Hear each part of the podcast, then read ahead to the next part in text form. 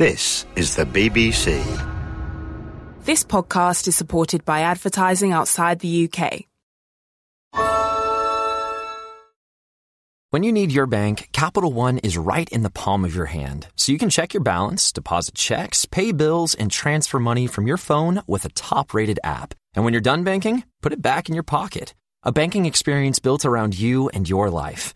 This is Banking Reimagined. Get started online anytime. What's in your wallet? Capital One NA member FDIC.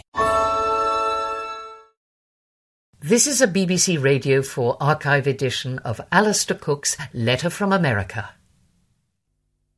Good morning. Every so often, almost always out west, more often than not in California, there appears a self proclaimed leader with a capital L. In bad times, they are political mavericks who deplore the regular processes of democracy, from the President and the Congress on down, and offer simple, dramatic solutions. In the Great Depression of the 1930s, there appeared two men whose following in California swelled to about, I should think, half a million. There was the radical novelist Upton Sinclair. His slogan was epic end poverty in California. And he was going to do it with direct gifts taken out of the public treasury for everybody with an income below the government's defined poverty level. There was a physician, Dr. Townsend, whose plan was to give $100 a month to everybody in the country over 60. Now, however oversimple and cockeyed such plans might be, they did their part in spurring Roosevelt's government to create the Social Security system. Of course, the largest protest against what we then called the system and would now call the establishment came from the young of all classes who were disillusioned with the collapse of Wall Street and the apparent betrayal of the bankers and big business. They turned to communism or fellow travelling variations. But in good times there appear religious leaders, equally impatient with the conventional faiths, founders of their own religious cults, and their mission is always to deplore the fruits of prosperity, materialism, pleasure seeking, and to call sinners to repentance. The most famous of these, in the heyday of the Coolidge prosperity, was a lady named Aimee Semple McPherson. She was a very handsome woman proclaiming something called the Four Square Gospel. She had her own temple in Los Angeles and put on a dazzlingly theatrical show with scenery representing the ocean of love and occasionally to illustrate the fate of non believers on the outside a corner of hell with smoke from the brimstone and flashing red lights. She gathered an enormous flock of disciples who gave her their all by way of contributions and devotion, and for a year or two the Angelus Temple had congregations as large as the outdoor crowd that flocks around St. Peter's.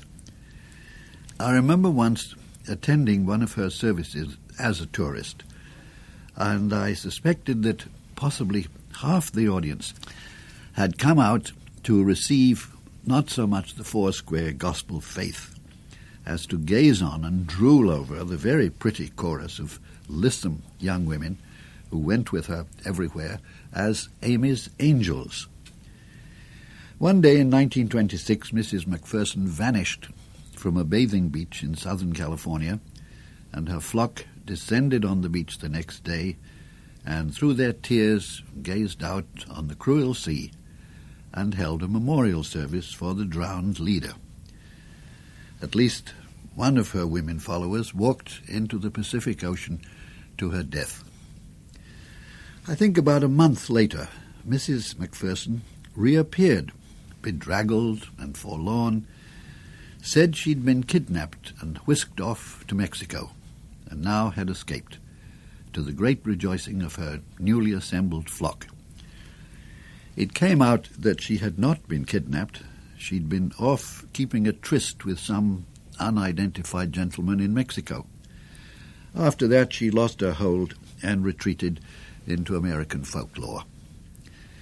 We've had nobody quite like Aimee since, though during the Reagan prosperity, several gurus appeared out west, either Indians of India or Americans who had taken Muslim names. The most recent being an Indian who colonized a remote settlement in Oregon, gathered around him a flock who had left house and home and turned over all their worldly goods to the maintenance of the Guru's faith and the maintenance of his very large fleet of Rolls Royces. He was thrown out of the country, went back home, and died, I think, late last year. Now suddenly there has reappeared a type familiar in the late 1940s and 50s when we were all depressed by the threat of the atomic bomb.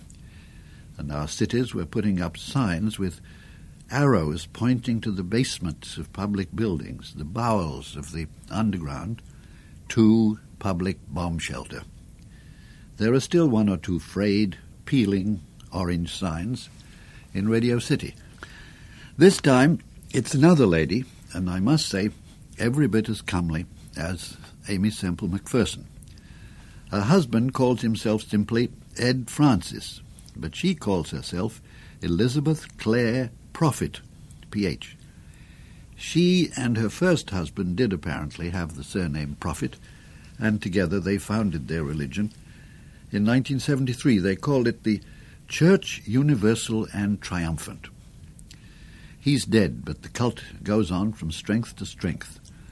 And in the past week, between two and three thousand followers have left their homes, closed their bank accounts, gathered carloads or truckloads of personal possessions and food, and descended in the wake of Mrs. Prophet, or Guru Ma, as she's formally known. To her followers, she's simply Mother. They're all settling on 30,000 acres purchased by the church in a beautiful valley in the Rockies in Livingston, Montana. The church has built steel and concrete shelters, and many of the incoming refugees have paid down hefty sums as rent or purchase price on one of the underground bunkers. Refugees from what? From us, our world specifically from the coming nuclear war. Mother says that the turbulent events of the past four or five months in Europe, the decline or abandonment of communism, the new relationships with the Soviet Union by no means have reduced the chances of nuclear annihilation. On the contrary, she says, the Soviets are following a crafty plan to lull the United States into relief and complacency. This month and next, she thinks, are full of menace, and she's picked out April the 23rd, quite incidentally, St. George's Day, as the possible doomsday. If the prophecy seems harebrained, the precautions designed to meet it are extremely practical. The underground shelters are already piled, stockpiled, with every sort of dried food, with a store of medical supplies, generators, household utensils, heating system, and computers. Off in the mountains close by is a town of some 12,000 people waiting and watching, not for doomsday, but for the members of the Church Universal and Triumphant to go underground and start to live in the shelters. It seems that that's the only time the law, our secular law, can take effect. The church has been buying and building property on its 30,000 acres for the past nine years. That's perfectly regular, and nobody can stop them building underground shelters. But the lawyer for the county says that once anybody descends and actually spends a day and a night in the shelters, he can call in the county health officer, known as the county sanitarian, and he can then testify if the place is equipped with standard septic tanks and sanitation. The sanitarian has been there and looked things over, and so far he says neither facility is in place. By the way, these uh, refugee followers of Mother are not all Americans. There are Canadians and people from South America and Europe. Most of them, I gather, if not all, have wound up their lives in their old country and brought all their possessions and are digging in for the duration. And how long is that? We've heard all our lives about prophets predicting the date of the end of the world. It's a doctrine, a, a foresight, common to many religions, though I gather the notion that a chosen people will survive the apocalypse is strictly Western. The Jews, for many centuries, have derided the idea. As for picking the date of the end of all of us, we hear about the choice of some self styled prophet or cult. The date comes and goes. We're all intact. We laugh and never seem to follow up the prophets and their humiliation. Well, I can't guess what Mrs. Prophet, Guru Ma, Mother, will do if we come safely through the 23rd of April. But if she runs true to type, she'll pick another date. The United States has sprouted what are known as apocalyptics for certainly 150 years or more. In the 1830s, a guru named Miller confidently predicted the end for the 22nd of October 1843. When nothing happened, he picked another date in 1844. Again we came through, and Miller's tribe was disheartened and sufficiently divided to split up into two separate faiths, one of which turned into Seventh day Adventists. Same thing happened with a man named Russell who called Doomsday for 1914. His followers became even more devoted when the guns of August thundered and the First World War was underway. But came 1918 and peace, and most of the world still there.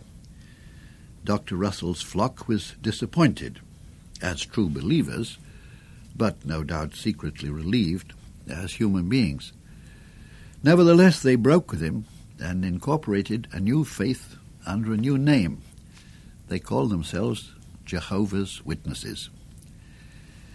At the moment, the sudden ringing of Mother's alarm bell coincides with another session of the Men of Geneva, the delegates, most prominently the Russians and the Americans, who for years and years have sat studying and arguing and preparing the groundwork for the next meeting of the superpowers on arms control. While most of us, I think, except Mrs. Prophet, have come to believe that the threat of nuclear war has faded dramatically and that the prospect of a direct attack, either by the Soviet Union or the United States, is now negligible, the word from Geneva is that those arms control experts perceive a growing nuclear threat from the middle powers that already have a nuclear bomb or are known to be equipped to make it or are importing suspicious amounts of plutonium for, they say, peaceful purposes. That has become the main private preoccupation of the men of Geneva. Meanwhile, if we do emerge from St. George's Day I shall keep you posted on the future, or should I say the adjusted prophecies of Mrs. Prophet. That was Letter from America with Alistair Cooke. You can find more Letters from America and thousands of other programs for curious minds on the Radio 4 website.